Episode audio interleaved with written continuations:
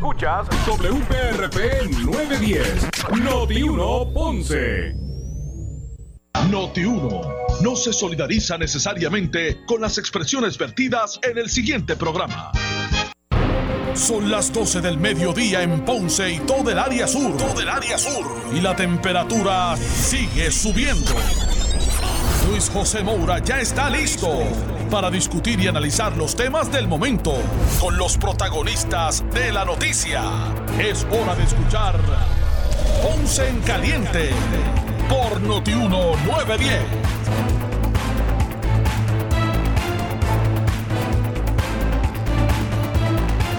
Saludos a todos y muy buenas tardes. Bienvenidos. Esto es Ponce en Caliente. Yo soy Luis José Moura, como de costumbre, de lunes a viernes.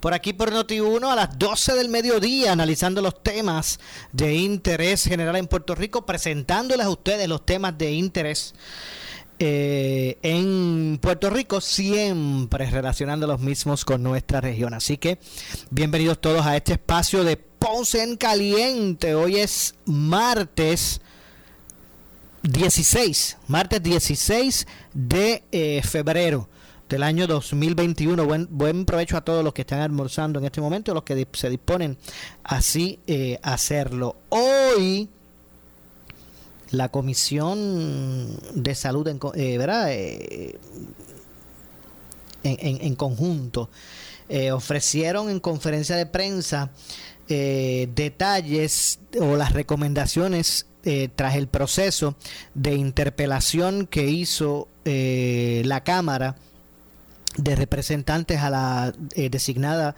secretaria del Departamento de Educación. No fueron buenas las noticias.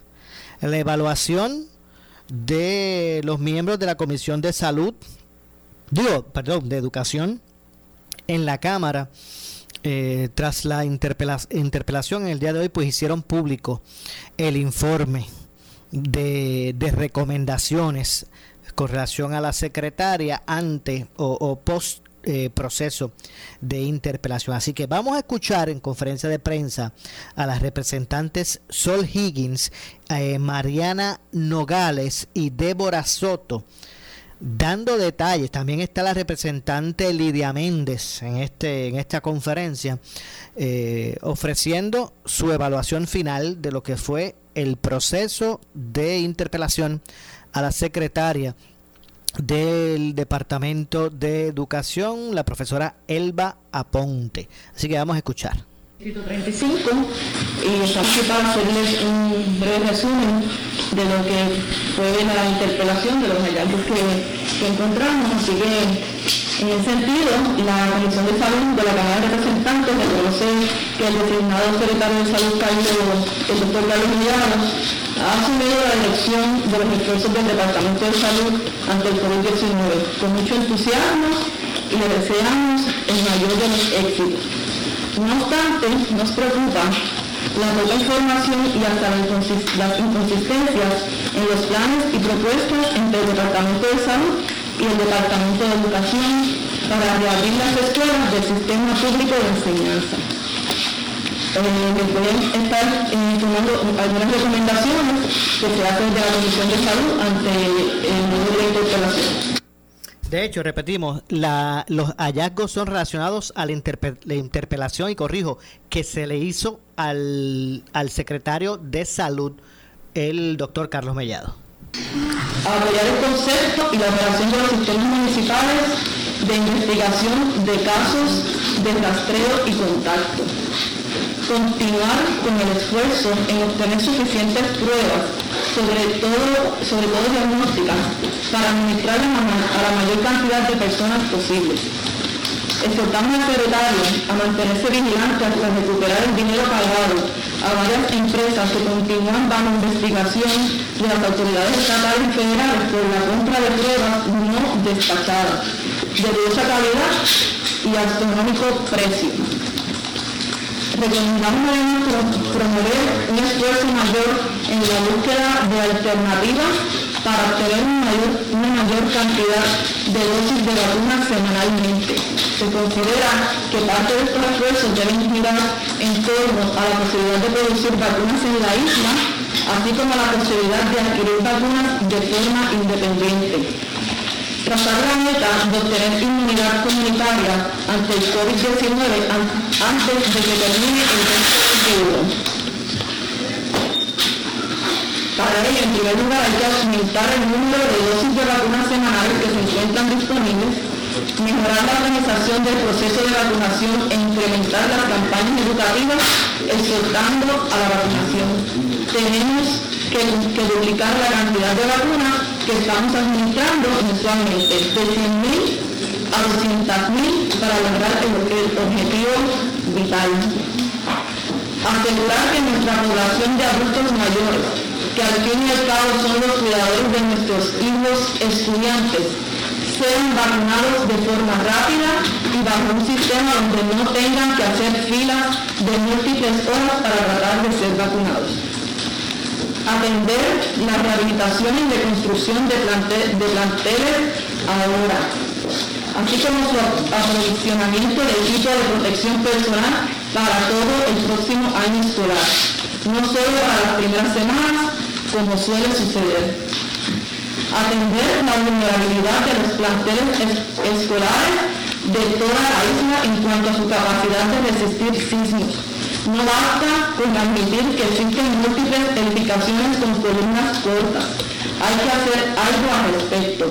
Se recomienda una alianza con el Colegio de Ingenieros y Agrimensores el recinto de Mayagüez, de UPR y la Universidad Politécnica para trazar un plan de acción prioritario basado en una escala de vulnerabilidad de los planteles. Iniciar una revisión de la escala salarial de los profesionales de la salud que se encuentran en la parte más baja de ella, como enfermeras y enfermeros y técnicos de emergencias médicas, entre otros de tal forma que el gobierno pueda hacer justicia más allá del reconocimiento verbal. Finalmente, recomendamos al doctor Millado, que en conjunto con la Cámara de Representantes y el Senado de Puerto Rico, así como las demás dependencias de la Asamblea Legislativa, colaboremos en mejorar los protocolos frente al COVID-19 para beneficiar la salud de todos.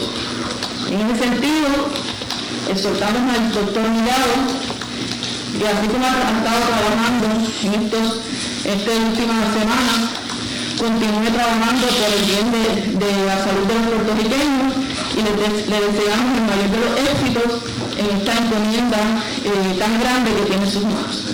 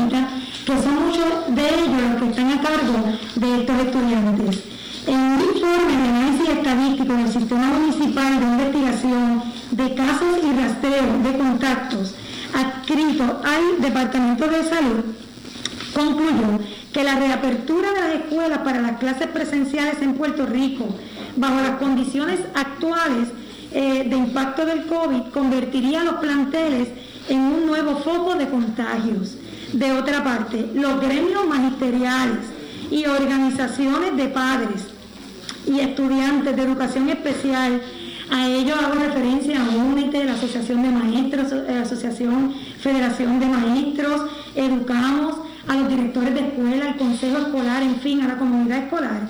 Ellos se oponen a esta atropellada reapertura de las escuelas. Además, han sido completamente marginados y excluidos de este proceso y ni siquiera se les ha consultado. El Departamento de Educación no puede tomar una postura confrontacional y menos en momentos como estos y de falta de transparencia en un asunto tan trascendental para el país como lo es el regreso a clase de nuestra niñez y de nuestros jóvenes. El informe es importante que sepamos que además concluye que la designada secretaria del Departamento de Educación, la señora Elba Aponte Santos, fue evasiva a la hora de contestar preguntas de los representantes. No presentó un plan concreto para la reapertura de las escuelas. No tiene un protocolo para manejar el COVID-19 en los planteles escolares y no explicó a esta Cámara de Representantes ni al país cómo garantizará un entorno escolar seguro y saludable para nuestros niños y nuestros jóvenes, que son la razón más importante de nuestro país. Por todo lo anterior y por su cuestionable desempeño manejando otros asuntos en el Departamento de Educación, concluimos en este informe que la señora designada Elba Aponte Santos no está preparada para ejercer sus funciones como secretaria del Departamento de Educación. Quiere decir que no reúne eh, las cualidades que se necesitan para dirigir un departamento de educación en momentos como estos. El informe recomienda posponer la reapertura de las escuelas por parte del Departamento de Educación eh, en el mes de marzo y reabrirlas en el mes de agosto del 2021 con el inicio del nuevo año escolar. También se recomienda que el Departamento de Educación prepare un verdadero plan de reapertura de las escuelas y unas guías específicas sobre cómo manejar el COVID-19. Que se divulgue dicho plan públicamente para que los padres, estudiantes y toda la comunidad escolar lo conozca. Además, que se le remita a la Asamblea Legislativa para su correspondiente análisis y evaluación. Hacer un plan en conjunto con los gremios magisteriales y organizaciones que representan a los empleados no docentes, como lo son los empleados y empleadas de comedores escolares y los transportistas también. Discutir exhaustivamente el plan en todos los medios de comunicación del país y que se comunique efectivamente para evitar el desasosiego y la confusión que tanto han generado durante estas pasadas semanas.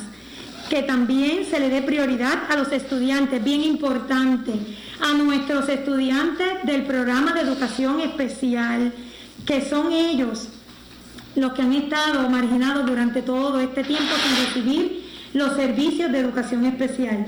También a las organizaciones de padres y estudiantes del programa de educación especial.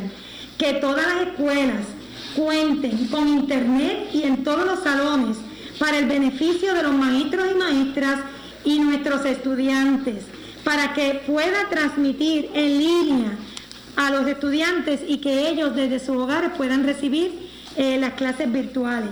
Que el Departamento de Educación se asegure de que actualmente todos los estudiantes estén conectados a sus clases en línea y que tengan el acceso al Internet y los equipos tecnológicos necesarios.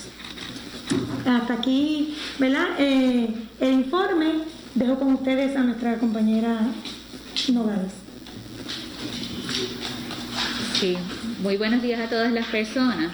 Eh, durante el día de hoy recibimos el informe, los informes tanto de la Comisión de Salud como de la Comisión de Educación, con los cuales estamos de acuerdo. En el caso de la recomendación de no confirmar a la señora Elba Ponte Santos, eh, no tenemos nada más que decir, esa es nuestra percepción también. En cuanto a la confirmación del doctor Mellado, yo hurgaría un poco más, pero sí podemos notar, y yo creo que todo el país lo pudo ver, la diferencia de, profesionalismo entre el doctor Mellado y la señora Elba Aponte.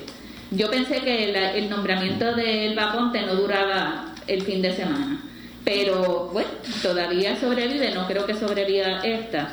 Eh, nosotros tenemos que velar por la seguridad de los estudiantes, por eso estos dos nombramientos son fundamentales para el país y que tiene que haber una buena comunicación, tanto entre el secretario de salud como eh, la persona que ocupe la Secretaría de Educación. Porque estamos hablando de salvar las vidas, no solamente de nuestros niños y jóvenes, sino también de las personas mayores de edad, que sabemos que es uno de los grupos más vulnerables.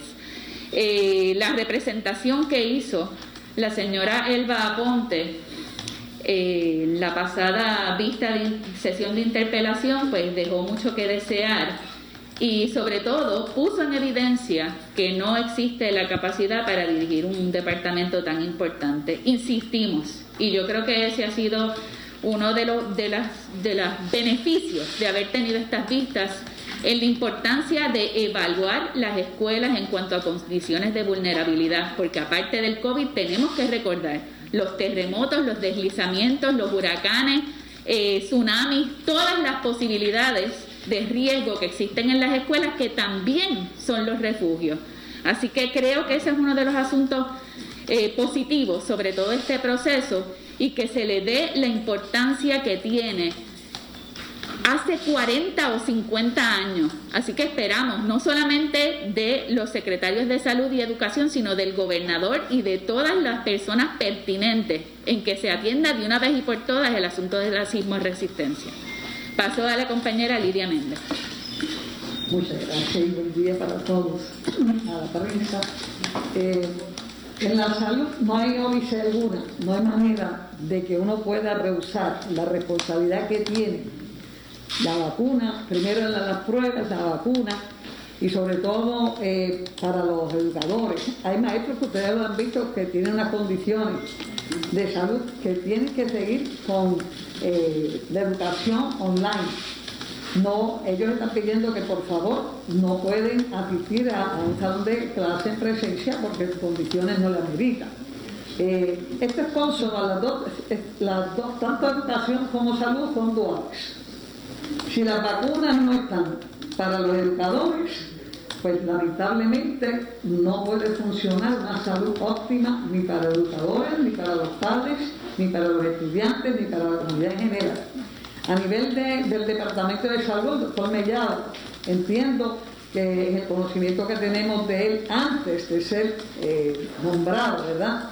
Secretario de salud, hace un trabajo y hace un trabajo extraordinario, conoce sobre la materia, eh, responde las preguntas, participa, es algo que por lo menos a mí me gusta. Me gusta porque uno tiene que conocer lo que uno hace. Si usted es fotógrafo, tiene que saber regar y trabajar con la cámara. Si es camarógrafo, tiene que conocer el sistema de cómo usted va a proyectar esa cámara. Y así tienen que ser nosotros los funcionarios, conocer de lo que se trata a lo que estamos eh, trabajando. Y el, secretario, el doctor Mellado, yo no tengo ninguna. Hemos trabajado anteriormente eh, en muchas facetas, en muchas facetas. De hecho, fue uno de los médicos que junto a cinco eh, médicos adicionales y cuatro psiquiatras llegaron a mi distrito a petición nuestra, establecimos farmacias de comunidad, se atendieron los pacientes que estaban bajo carta, los damnificados, Así que el que hace una labor antes, desconociendo posiblemente que podría haber sido nombrado para secretario de salud del gobierno de Puerto Rico, pues no, cabe la menor duda que debe ser, debe ser un médico, un secretario en conocimiento que nunca debe dejar fallar el trabajo y la responsabilidad que tiene. Por eso, claro, la vacuna, en eso estamos claros no llegan de cantazo. Quisiéramos que el lote de vacunas llegaran a Puerto Rico, pero como escuchamos allí, aún en los estados y en otras partes del mundo, las vacunas se han tardado, se tardan porque todo el mundo tiene la misma necesidad. Esto no es cuestión de que Puerto Rico esté, no sea Estado, etcétera, etcétera. Eso ya es una retórica que dentro de la salud, por lo menos a mí, que yo no negocio ni mercadeo con la salud, eh, no debe suceder. Se le está dando seguimiento, le hemos pedido que a nivel de los pueblos de Puerto Rico, comenzando también por la región sur, donde está trastocado por los huracanes, por los terremotos, eh, por, por, toda esta situación del COVID, pues se, le dé eh, seguimiento en prioridad y a nivel de Puerto Rico.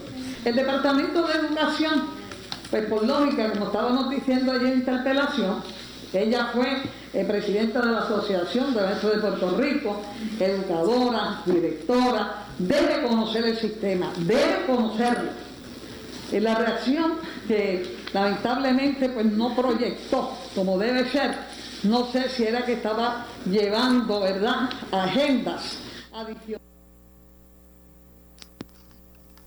Bueno, ahí han estado escuchando parte de la conferencia de prensa que ofrecieron las eh, representantes Sol Higgins, Mariana Nogales y Débora Soto, dando detalles de ambas, eh, sus conclusiones de ambas interpelaciones a lo que fue, lo que fue el secretario de Salud, eh, Carlos Mellado, y lo que fue la interpelación a la secretaria de eh, designada de educación, eh, la profesora Elba Aponta. Así que ya ustedes escucharon en términos generales eh, lo que han expresado eh, hasta el momento ambas ambas secretarias. Así que vamos a ambos, ¿verdad? sobre ambos nombramientos. Así que en esta en estas interpelaciones. Así que vamos a continuar escuchando a la representante Lidia Méndez expresarse al respecto. Bueno, vamos a ver si tenemos ya mismito tenemos que ir a hacer la pausa para, para entonces regresar con más. Así que les recordamos, estamos escuchando conferencia de prensa que eh, ofrecieron las eh, representantes eh, Sol Higgins, Mariana Nogales, las legisladoras, debo decir, Sol Higgins, Mariana Nogales, Débora Soto, sobre las interpelaciones a tanto el secretario del Departamento de Salud, doctor Carlos Mellado, como de la secretaria del el Departamento de Educación, la profesora Elba Aponte. Hasta el momento, lo que hemos recogido de sus expresiones es un respaldo a lo que fue el proceso de interpelación al eh, secretario de Salud, Carlos Mellado. las tres hablaron a favor del desempeño del mismo eh, versus eh, lo que fue el desempeño de la secretaria de Educación, que las tres eh, han cuestionado, han cuestionado eh, la proyección que hizo a esos efectos la secretaria. Así que vamos a ver lo que ocurre hasta el momento. Luego de la pausa vamos a estar ampliando este y otros temas. De hecho, haciendo una parte, ¿verdad? antes de pausar, hacia el Tribunal Supremo se dirige el alcalde de San Juan, Miguel Romero, luego de que en el día de ayer un tribunal, o el tribunal, debo decir, de, de apelaciones declaró a lugar, eh, no a lugar, lo que había sido la desestimación de la demanda que hizo, eh, que presentó Manuel Natal eh, al velo ante el tribunal de primera instancia cuestionando el proceso de elección allí en San Juan. Así que eh, ya, ya ha dicho el secretario de eh, el alcalde de San Juan que se dispone a ir al Tribunal Supremo para impugnar esa, esa determinación. Mientras tanto, como dije, los representantes o representantes recomiendan no dar paso a la, a la confirmación de Elba Aponte como secretaria de Educación, pero sí al secretario de Salud, Carlos Mellado. Vamos a continuar escuchando esas declaraciones eh, luego de la pausa. Así que el Senado, por su parte, restó importancia a las recomendaciones de la Cámara tras esas interpelaciones. Ha sido, han, han reaccionado de forma distinta aunque no necesariamente sus posturas con relación a los secretarios sean, sean distintas, pero al menos que al menos a pesar de que agradeció las recomendaciones emitidas por la Cámara tras los procesos de interpelación a los secretarios designados de Salud y Educación, eh, el portavoz de prensa del Senado, Ángel Raúl Matos, dijo que dicha potestad le toca a la Cámara Alta, al Senado, el asunto de confirmarlos o no. Vamos a la pausa, regresamos de inmediato con más. Esto es eh, eh, Ponce en Caliente. En breve le echamos más leña al fuego en Ponce en Caliente por Notiuno 910. Antes que te llegue el próximo estímulo económico del gobierno federal, te puede llegar el de Noti1 630. Aquí podrías ganarte 500 dólares entre Vanilla Gift Card para que compres lo que quieras y gasolinas de Ecomax para que fuletees el tanque de tu carro por varias semanas. Es bien sencillo participar en el concurso. Solo tienes que escuchar Noti 1630 y cuando el talento te lo indique, te hace una pregunta sobre las noticias que publicamos y si contestas correctamente quedas inscrito. Cada viernes realizaremos el sorteo para regalar un premio de 500 dólares. 500 dólares. Así que en lo que llegue el estímulo económico del gobierno federal, participa para que te lleves el estímulo económico que solo te damos nosotros. Noti 1630. Primera fiscalizando. Concurso comienza el lunes 22 de febrero y culmina el viernes 19 de marzo. Nada que comprar para participar. La tarjeta de Vanilla Gift Card tendrá un valor de 250 dólares, al igual que la de gasolina Max, para una suma total de 500 dólares. Puede participar inscribiéndose cuantas veces desee, pero solo puede ganar un premio. Reglas adicionales en noti1 Disfruta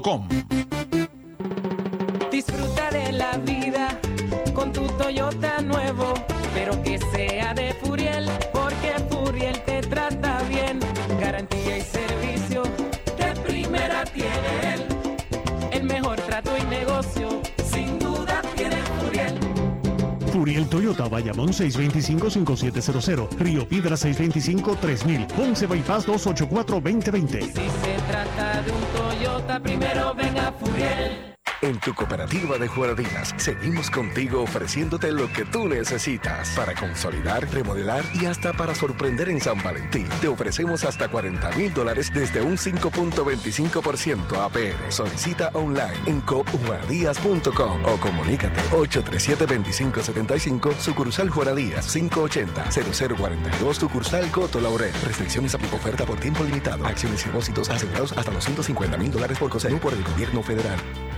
En esta emergencia, en Laboratorio Clínico Profesional Emanuel Guayabal y Río Cañas en Juana Díaz, seguimos brindando nuestros servicios de calidad. Hemos reforzado nuestras medidas de protección en cada una de nuestras instalaciones. Estamos recibiendo órdenes médicas por fax o correo electrónico. Para conocer nuestro horario especial y mayor información, llámanos al 260-5504 o al 580-0080. También a través de nuestra página en Facebook, Laboratorio Clínico Profesional Emanuel. Por ti y por los tuyos, daremos la batalla unidos y venceremos. Con las más conectadas. Yo estoy al día. La MMM FlexiCard me da 145 pesos al mes para pagar y resolver. A mí, MMM me paga un teléfono con todo ilimitado para hablar con mi médico. Y las dos tienen MMM Conectado Platino. Beneficiario de Medicare Platino. MMM cuida tu salud y tu bolsillo. MMM Healthcare LLC es un plan de cuidado coordinado con un contrato Medicare Advantage y un contrato con el programa Medicaid de Puerto Rico. La afiliación en MMM depende de la renovación del contrato. ¿Sufres de hemorroides y no sabes qué hacer? Ahora hay una opción. En AR Institute of Gastroenterology tenemos un tratamiento sencillo, eficaz y sin dolor para tratar las hemorroides. El sistema O'Regan es una alternativa sin cirugía para tu problema de hemorroides. Toma solo unos minutos y puedes regresar a tu rutina normal el mismo día. Dile adiós a las hemorroides. Visítanos en el edificio Barra Ponce Bypass, oficina 806 o llámanos a AR Institute of Gastroenterology para una cita al 787-259-8200. 259-8200. En el mes del amor, dile que yes a las super ofertas que te trae Hyundai de Ponce. Dile que yes al Accent 2020, 16,995. Dile que yes al Elantra 2020, 18,995. Dile que yes a la Tucson 2021 en 25,495. Y dile que yes al Cero Pronto. ¿Escuchaste bien? Cero Pronto. Así que dile que yes a Hyundai de Ponce en el Bypass 492-4000, 492-4000. Yes. Detalles en el dealer. Somos Noti 1630. Noti 1630. Primeros con la noticia. Noti 1630 presenta un resumen de las noticias que están impactando a Puerto Rico ahora. Buenas tardes, señores. Soy Luis Almo Domínguez. Si usted escucha Noti 1630, primero con la noticia, última hora 1233. La presidenta de la Comisión de Educación de la Cámara de Representantes, Débora Soto, dio a conocer el informe sobre el proceso de interpelación contra la destinada secretaria de Educación, Elba Aponte, recomendando al Senado que la funcionaria no sea confirmada en la posición, al tiempo que se recomienda también la posposición de la reapertura de las escuelas para las clases presenciales. La designada secretaria del Departamento de Educación, la señora Elba Aponte Santos, fue evasiva a la hora de contestar preguntas de los representantes. No presentó un plan concreto para la reapertura de las escuelas. No tiene un protocolo para manejar el COVID-19 en los planteles escolares y no explicó a esta Cámara de Representantes ni al país cómo garantizará un entorno escolar seguro y saludable para nuestros niños y nuestros jóvenes, que son la razón más importante de nuestro país. Por todo lo anterior y por su cuestionable desempeño manejando otros asuntos en el Departamento de Educación, concluimos en este informe que la señora designada Elba Aponte Santos no está preparada para ejercer sus funciones como secretaria del Departamento de Educación. Quiere decir que no reúne eh, las cualidades que se necesitan para dirigir un Departamento de Educación en momentos como estos. El informe recomienda posponer la reapertura de las escuelas por parte del Departamento de Educación eh, en el mes de marzo y reabrirlas en el mes de agosto del 2021 con el inicio del nuevo año escolar. Noti 1, última hora, 12.35. Pero oigan esto, señores, el pastor de la iglesia Fuentes de Agua Viva, Otoniel Fon, dice en el programa Pelota Dura que la legislatura debe dar un voto de confianza al gobernador y confirmar a Elba Aponte como secretaria de Educación. Intervienen Ferdinand Pérez y Carlos Mercader. ¿Cuál será el trabajo de la entonces, esta secretaria designada? ¿O reunirse con los senadores o abrir las escuelas? ¿A qué sabe cuál será? ¿Estar toda la semana en reuniones explicando, explicando, explicando, explicando o meterle mano y abrir las escuelas y porque no puede hacer las dos cosas. Esos son días enteros, porque ir al Capitolio a ver gente se lo toma. Días y horas, y eso es proceso, ¿me entiendes? Entonces. y súbele a eso las entrevistas de prensa. Pastores, es de la interpelación. Por eso, vamos, vamos a entender, pero ahí es que.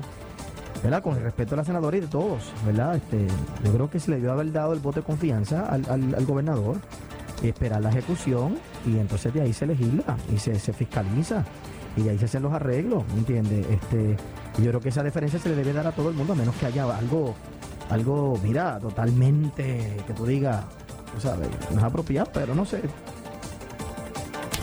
No tiene una última hora, 12.36, y previamente el secretario general del Partido Nuevo Progresista, senador Carmelo Ríos, exhortó en el programa Sin Miedo a la destinada secretaria de Educación, Elba Aponte, a concentrarse en reabrir el mayor número de escuelas para las clases presenciales.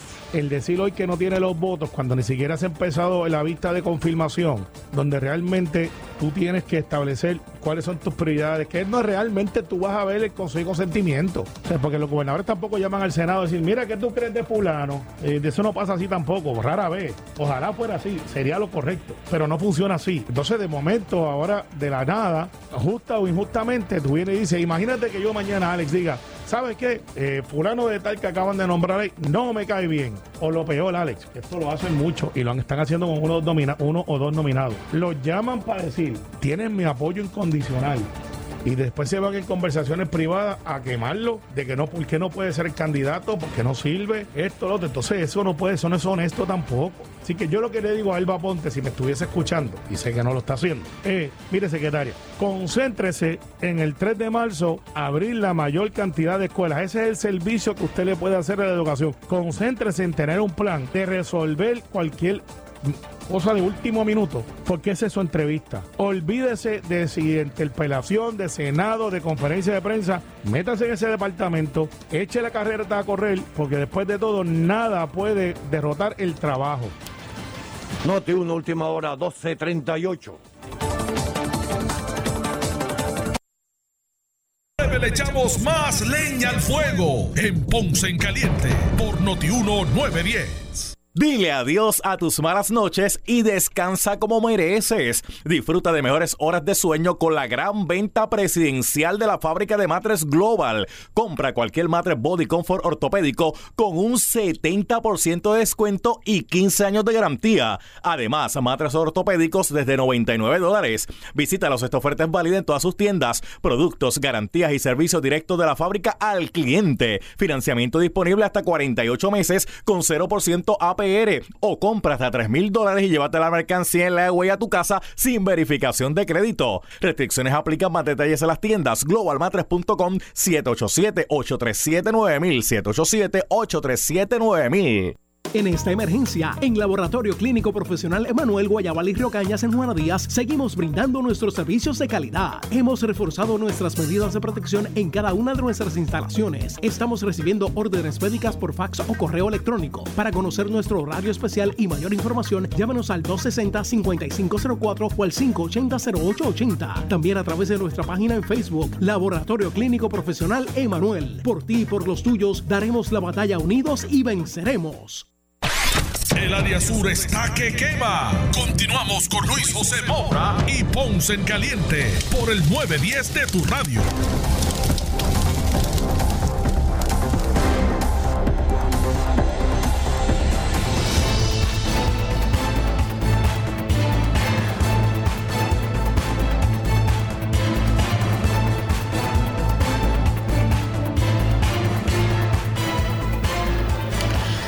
Estamos de regreso, soy Luis José Moura, esto es Ponce en Caliente, como de costumbre, de lunes a viernes por aquí por Noti1, analizando los temas de interés general en Puerto Rico. Y lo nuevo, está rompiendo el momento, es que la Cámara de Representantes presentó un informe sobre las interpelaciones a los secretarios designados de salud y de educación, me refiero a Carlos Mellado, el doctor Carlos Mellado y la profesora Elba Ponte, eh, respectivamente, en la que se recomendó colgar a la designada titular de educación, pero no así a el eh, designado secretario de eh, salud. Así que ellos recomendaron la Cámara colgar a Elba Ponte en educación, pero confirmar a Mellado en el Departamento de Salud. ¿Qué dijo el portavoz de prensa del Senado de Puerto Rico ante esa recomendación que hizo la Cámara?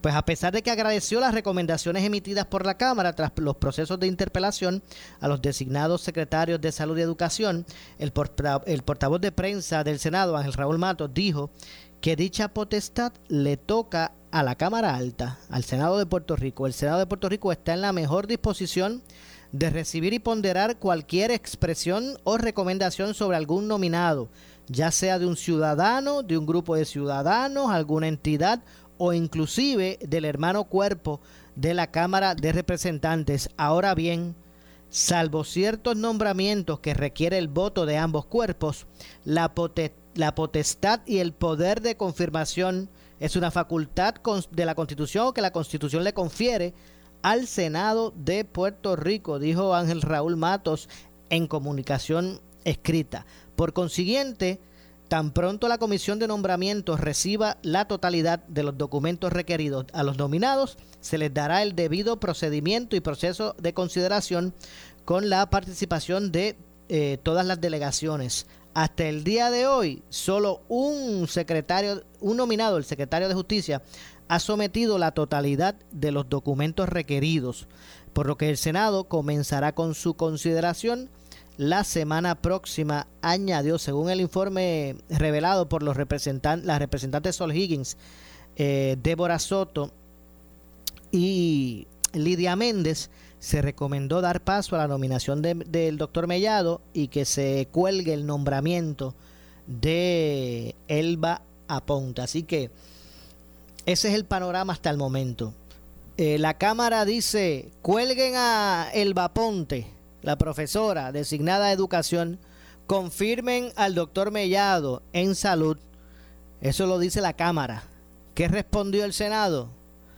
Gracias por su recomendación pero eso nos corresponde a nosotros en el Senado de Puerto Rico. Así que esa es la situación que está imperando ahora mismo en la legislatura con relación a estos dos eh, nombramientos. Pero vamos a continuar escuchando la opinión de eh, la Cámara de Representantes con relación a eh, los nombramientos, estos, estos ambos, ambos nombramientos, salud y el Departamento de Educación. Vamos a continuar escuchando lo que dijeron en conferencia de prensa.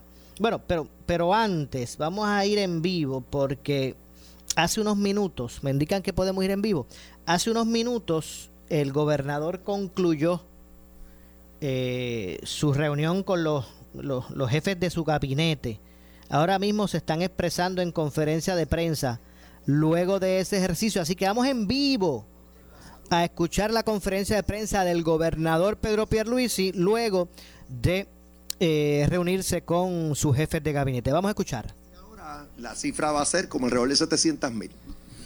Eh, en cuanto a vacunas distribuidas por salud, y aquí puede haber un lapso de tiempo en el que, pues, que le toma al personal del Departamento de Salud, de la Guardia Nacional, de otros eh, proveedores, le toma un tiempo reportar eh, la administración de la vacuna y hay veces que otra vez hay un pequeño desfase temporero.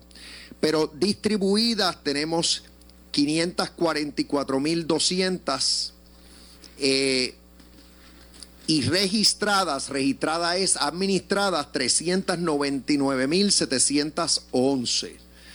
Eh, a nivel de distribución, hay que recordar que hay veces que salud, por ejemplo, si a salud, la Guardia Nacional de Salud le llegan vacunas un jueves, un viernes, no las distribuyen porque las, vacunas tienen fecha hasta cierto punto de expiración. En los fines de semana no se vacuna por regla general. Así que lo que hacen es que las preservan hasta principio de la próxima semana. Y eso en ocasiones pues, puede causar que, pare, que salen como distribuidas eh, pero no administradas y es porque se está esperando al momento idóneo para que sean administradas.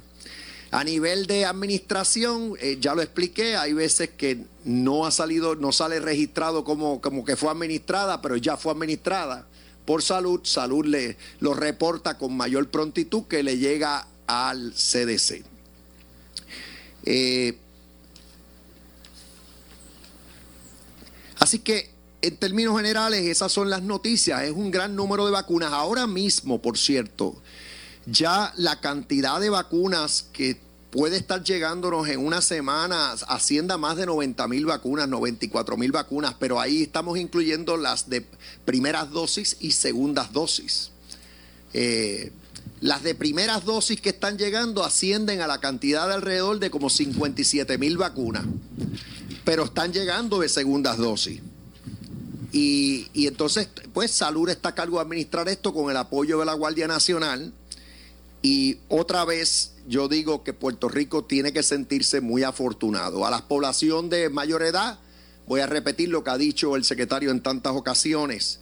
Por favor, esperen ser contactados eh, para evitar el que vayan a centros a ser vacunados y que ahí pues no los puedan atender eh, no los queremos esperando en fila, no los que, y menos aún a la intemperie, ni, ni hablar de estar pernoctando para recibir una vacuna, no, porque obviamente la cantidad de vacunas no da para toda esa población. Pero los números son alentadores, estamos avanzando y le reitero al pueblo que el presidente de los Estados Unidos, eh, Joe Biden, tiene la meta de lograr esta inmunidad colectiva para final de este verano, o sea que es de esperar que van a seguir, va a seguir aumentando el número de vacunas que va a llegar a Puerto Rico. En algún momento en el futuro cercano llegará la vacuna de Johnson Johnson, otra vacuna. Ahora está la, aquí está la de Pfizer y la de Moderna. Va a llegar una otra más, Johnson Johnson, y esa es de una sola dosis. Esa no es de dos dosis. Y así yo sé que el presidente y todo el gobierno federal se va a ocupar de que todo el pueblo americano, incluyendo los puertorriqueños, esté debidamente vacunado a la mayor brevedad posible. Por otro lado, y voy a darle la palabra al secretario, eh, ya tenemos confirmado que llegó un caso con la nueva cepa del virus a Puerto Rico a mediados de verano. La persona está hospitalizada ahora mismo no se ha identificado a nadie que haya sido contagiado con la nueva cepa, salvo esa persona en particular. Llegó a mediados de, de enero a Puerto Rico del exterior. Está hospitalizada actualmente y le doy la palabra al secretario para que abunde de lo en cuanto a lo que yo dije y de igual manera atienda eh, el asunto de esta víctima de la nueva cepa. Secretario. Gracias, gobernador. Eh, como bien ha dicho el gobernador, ponerme la máscara. Ha dicho el gobernador, sí ya identificamos un paciente, ¿verdad? Este, bueno, si se la quita el gobernador, yo me- se la pone, yo me la quito. Eh, ya identificamos un paciente con la variante de la nueva cepa, la B117, eh, ¿verdad? Para proceso de tranquilidad de la ciudadanía, eh, hay, varios factores que tienen que suceder. Primero que todo, ¿verdad? Nuestra, genómicamente hablando, nosotros podemos ser diferentes, ¿verdad? Y, quizás esto influya en el comportamiento de esta variante, eso es algo que se está estudiando. Eh, eh, esto lo identificó LabCorp y envió este al CDC eh, el resultado para que allá se pudiera secuenciar. También la Universidad Ponce Health también este, tiene varias, tiene, tenía tres posibles variantes, pero no ha tenido la secuencia completa de la cadena para saber si era la B117, que es la variante de UK. Eh, lo importante saber es que la paciente, la femina que está entre los 50 años, eh, no tuvo complicaciones mayores, ¿verdad? Este, respondió bien al tratamiento, estuvo hospitalizada. Se eh, hizo el análisis del entorno de, de esta paciente. Eh, no hubo un aumento significativo, ¿verdad? De casos alrededor de ella. No obstante, las dos, las dos personas que estuvieron en contacto con ella se les hizo la prueba y se está entonces enviando para que secuenciar a ver si en efecto eh, es variante o no. Lo otro importante que, cabe, eh, que quiero que sepan, es que aquí en el laboratorio de Zika Branch, que es una- un laboratorio que tenemos aquí del CDC, están entrenando a nuestro personal del Departamento de Salud para poder hacer esa secuencia en el laboratorio del Departamento de Salud. Yo espero para la semana que viene tener el resultado de los otros tres pacientes que tenía la Universidad de Ponce para comunicárselos a ustedes la prensa y obviamente estudiar si esta, esta variante ha tenido algún impacto en las estadísticas, que desde ahora les puedo decir que no. Eh, seguimos bajando eh, los números de, de contagio, gracias a Dios. El sistema de rastreo del Departamento de Salud a nivel ¿verdad? de los municipios y el sistema de rastreo del departamento propio está bien robusto. Nosotros contamos alrededor de 700 empleados. Eh, tenemos un epidemiólogo por cada municipio. Esto se le añade eh, dos epidemiólogos adicionales para el municipio de San Juan que no participaba del, del programa. Eh, y seguimos mejorando la estructura de epidemiología. Eh, tenemos el bioportal, ¿verdad? Que es como yo he explicado anteriormente, en donde podemos tener la información de los lugares específicos donde queremos eh, saber, tener información. Y a través de esto todos los laboratorios nos reportan a nosotros los casos. Y eso pues es una herramienta que la vamos a utilizar en las escuelas. Bueno, tengo que hacer una breve pausa. Regresamos con más de esta conferencia de prensa. Esto es Ponce en Caliente. En breve le echamos más leña al fuego en Ponce en Caliente por Notiuno 910. En esta emergencia, en Laboratorio Clínico Profesional Emanuel Guayabal y Río Cañas en Juana Díaz, seguimos brindando nuestros servicios de calidad. Hemos reforzado nuestras medidas de protección en cada una de nuestras instalaciones. Estamos recibiendo órdenes médicas por fax o correo electrónico. Para conocer nuestro horario especial y mayor información, llámanos al 260-5504 o al 580-0880. También a través de nuestra página en Facebook, Laboratorio Clínico Profesional Emanuel. Por ti y por los tuyos, daremos la batalla unidos y venceremos. El área sur está que quema. Continuamos con Luis José Moura y Ponce en Caliente por el 910 de tu radio. Bueno, vamos a regresar de inmediato. Se expresa en conferencia de prensa el secretario del Departamento de eh, Salud, eh, el doctor Carlos Mellado, luego de reunirse con el gobernador Pedro Pierluisi. Vamos a continuar escuchando. específico de ser mayor de 65 años o mayor de 55 con algún tipo de condición o mayor de 12 con obesidad o que tenga algún tipo de enfermedad eh, respiratoria o sickle cell anemia, podemos darle el tratamiento del anticuerpo monoclonal. Que yo siempre enfatizo eso porque es una herramienta muy buena que tenemos y estamos educando a los médicos. De hecho, dentro de la estructura del Departamento de Salud, nosotros estamos creando el Chief Medical Officer para poder tener un advisory board médico y poder utilizar más este tratamiento eh, y que los médicos entiendan que es una herramienta que tenemos porque esto evita hospitalizaciones, evita complicaciones. Lo estamos utilizando, pero quisiéramos utilizarlo mucho más. En cuanto a la vacunación, comenzamos con el VacuTour, que vamos a ir a todos los municipios de Puerto Rico, a todos, todas las veces que tengamos que ir, porque yo siempre he dicho que hasta que no vacunemos a todo Puerto Rico, no vamos a parar de vacunar y no va a parar de llegar la vacuna. Son dos cosas sumamente importantes.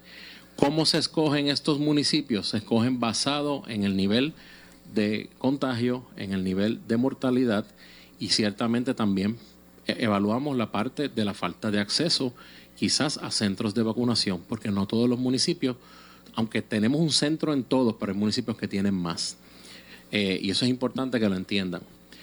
Otra controversia también que quería explicar, ok, al día de hoy, si ustedes van a los freezer, eh, tenemos más de tenemos casi 90 mil vacunas que están ultra congeladas. ¿Por qué ocurre esto? Porque si la vacuna llega, generalmente segundas, llega primera dosis martes o miércoles y segundas dosis llegan miércoles o jueves. Y como no hay actividad de vacunación durante el fin de semana, y este fue un fin de semana largo, pues no podemos entregar la vacuna porque la vacuna, recuerden, Pfizer menos 80, Moderna menos 20. También hay, hay vacunas de las actividades que genera la Guardia Nacional, que en el día de ayer no tuvo actividad de vacunación. Para los maestros, creo que hay alrededor de unas 10.000, no me acuerdo ahora el número exacto. O sea que por eso es que quizás ustedes vean, que era como está explicando el señor gobernador, en lo que se reporta el CDC, el CDC te reporta lo que ha entregado. Primero te reporta lo que tiene asignado. Eso no significa que lo tengamos nosotros. Después te reporta lo que le ha, lo que nos ha enviado. Después te reporta lo que está presto a enviar. Por ejemplo, esta semana llegan 21 mil vacunas más adicionales. ¿Ok? Y después eh, reporta lo que nosotros hemos registrado.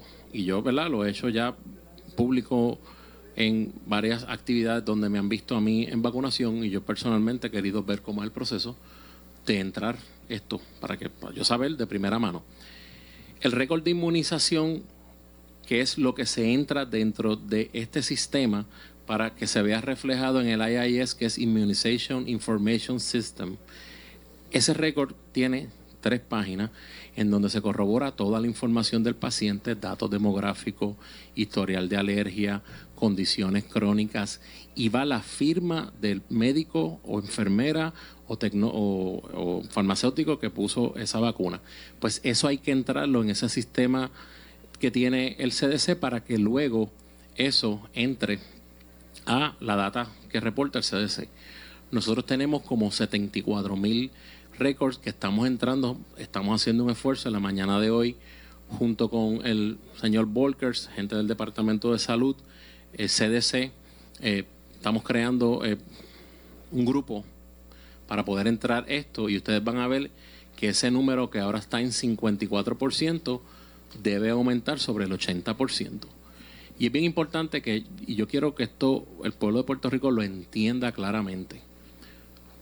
Vacuna que llega, vacuna que nosotros tenemos que poner. Porque si nosotros no hacemos eso, la vacuna se daña. Y si se llega a dañar esa vacuna, pues las noticias vendrían de allá. Y vendría la noticia en donde Puerto Rico dañó vacuna y ciertamente eso no es lo que ha sucedido hasta el día de hoy. Nosotros tenemos una gran cantidad de esfuerzos de personas que trabajan siete días a la semana y yo siempre que me paro en un micrófono le tengo que dar las gracias al Departamento de Salud. ¿Por qué? Porque hay personas que trabajan los domingos, gente joven, gente que quiere que Puerto Rico se vacune.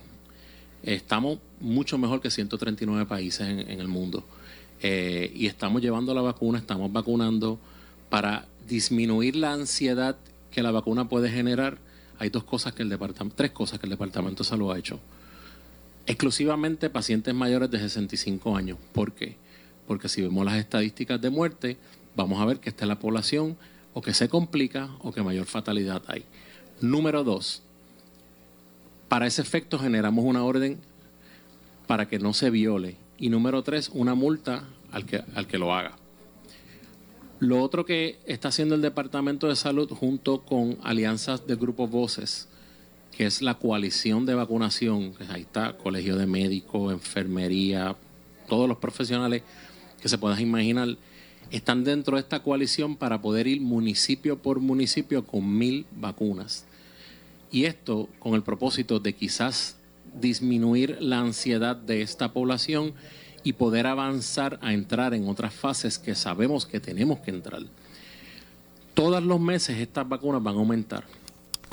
Bueno, lamentablemente se nos ha acabado el tiempo. Nos despedimos. Yo regreso mañana. Atentos a Noti1 para más información sobre esta conferencia de prensa. Tras la pausa, soy Luis José Moura que se despide. Esto es Ponce en Caliente. Tras la pausa, ante la justicia. Escuchas WPRP 910, Noti 1 Ponce.